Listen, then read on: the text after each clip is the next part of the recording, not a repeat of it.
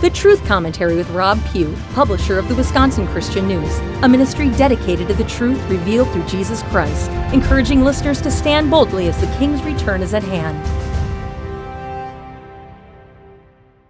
The big call during the last presidential election was to build back better. That was the theme of the campaign of the illegitimate regime currently occupying the White House.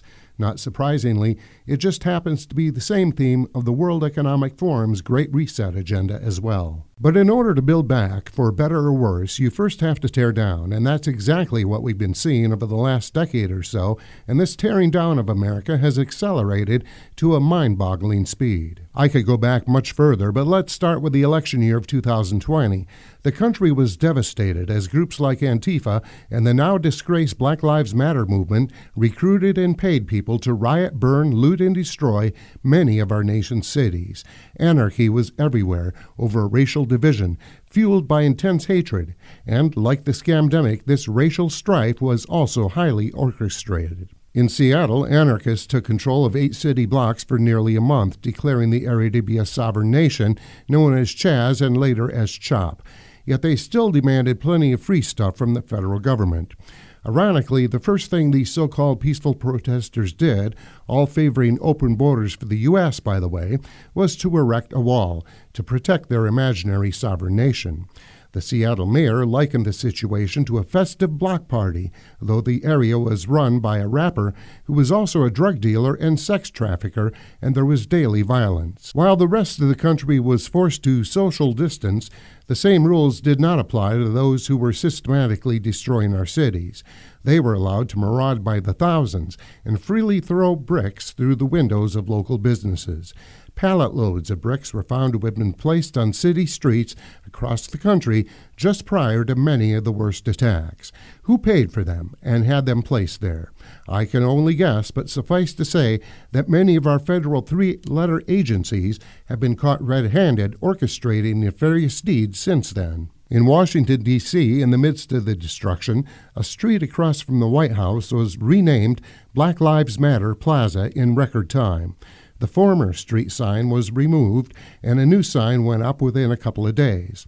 Under no- normal circumstances, any such move would take months, even just to have a sign made up, to say nothing of the amount of time it would take a city council to approve such a change.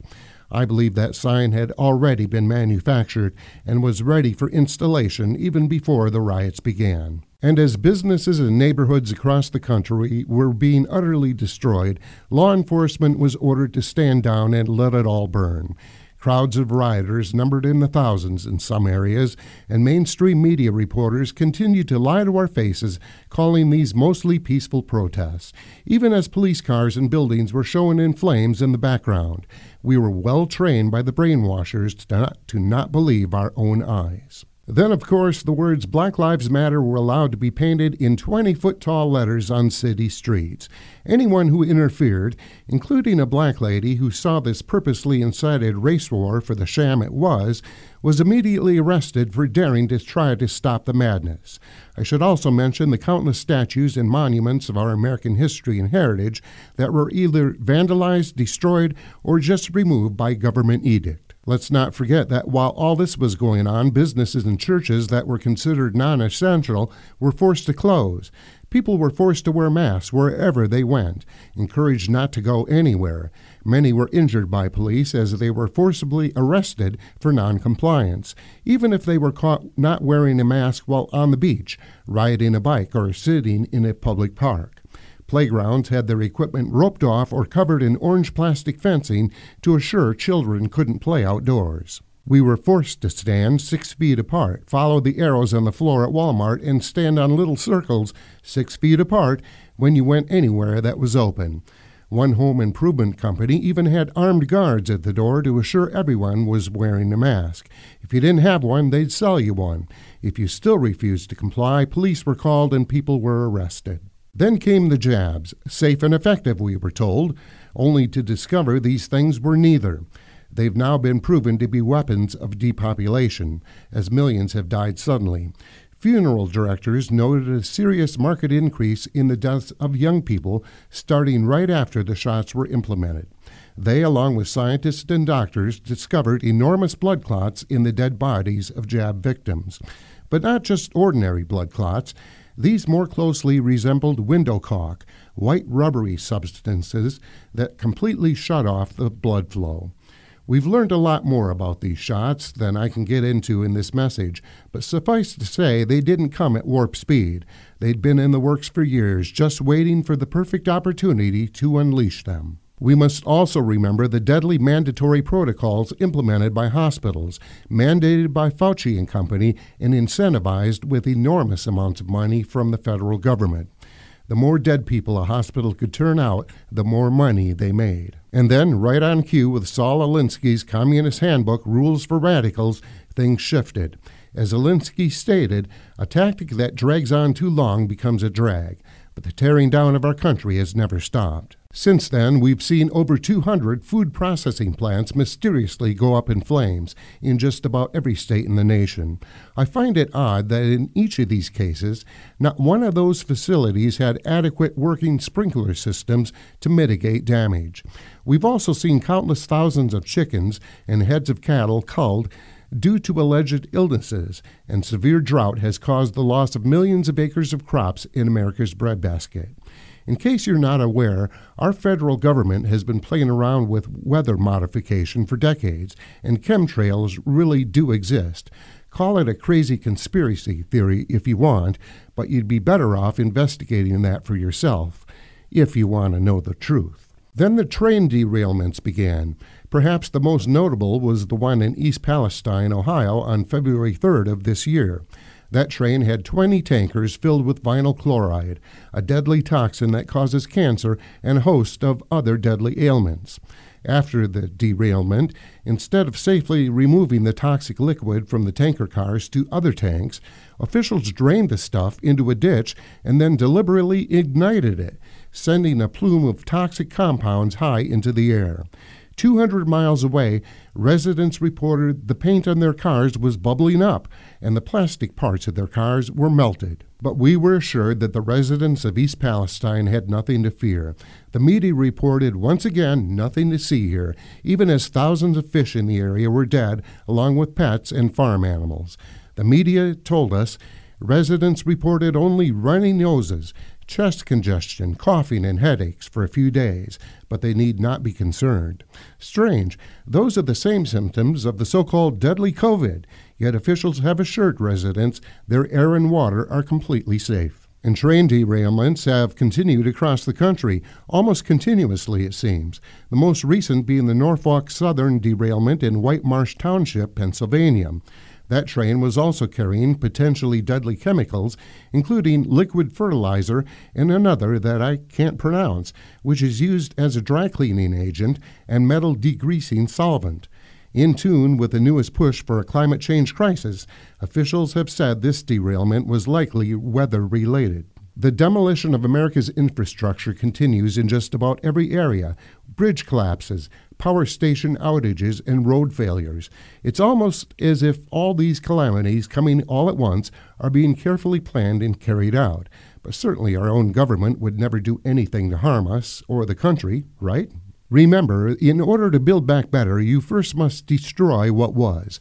The country I grew up in is under attack, friends, and if you continue to believe the official narrative put forth by government agencies, including the mainstream media, I truly feel sorry for you. You may think that jabs are a thing of the past now that so many people have had their eyes open to the truth and many are now refusing them.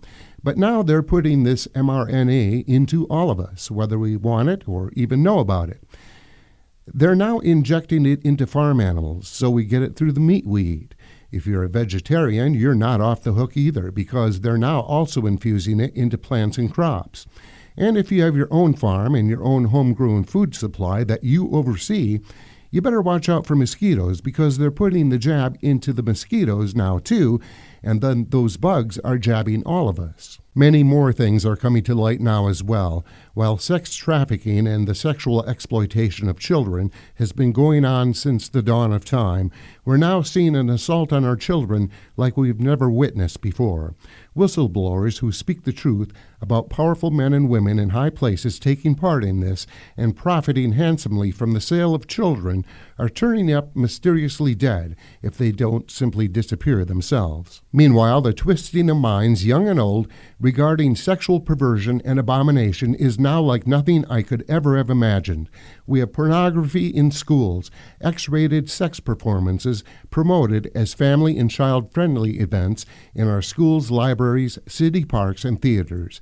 Our kids are being force fed the ideology of transgenderism, and if you don't affirm the, the psychotic delusion of a so called transgender person, you are guilty of a hate crime. This is nothing short of child abuse. I cannot understand how anyone could think this stuff is okay.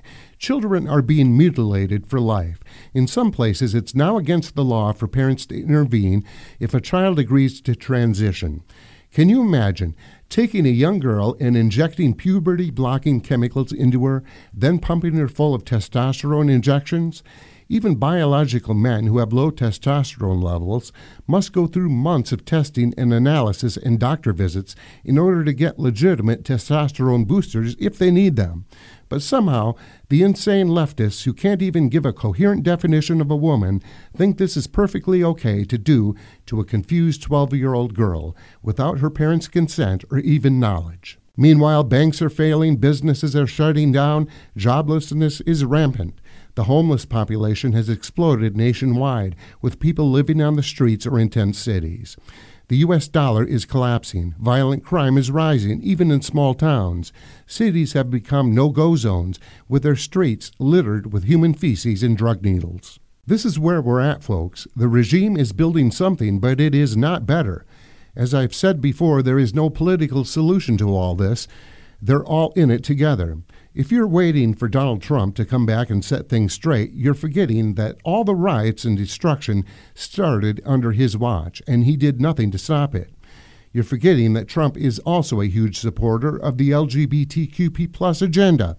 You're forgetting how proud he is of the deadly jab he knowingly unleashed. You're forgetting that it was Trump who over- oversaw the COVID mandates and lockdowns. Now, he may continue to say what we all want to hear, but we need to look deeper because he's not our Savior. The only Build Back Better plan that's ever going to work is the one where we have a massive wave of individual and national repentance and a serious 180 degree turn back to God Almighty. And that may never happen until Christ Himself returns as the just judge and ruler He truly is. Preach the word, prepare, and pray. Audio versions and transcripts of this message are available when you call me at Wisconsin Christian News 715 486 8066 or email Rob, R-O-B, at wisconsinchristiannews.com and ask for message number 400. This has been the Truth Commentary with Rob Pue, publisher of the Wisconsin Christian News. Find us on the internet at wisconsinchristiannews.com. Questions and comments? Email Rob, R-O-B, at wisconsinchristiannews.com. The views expressed are those of the speaker.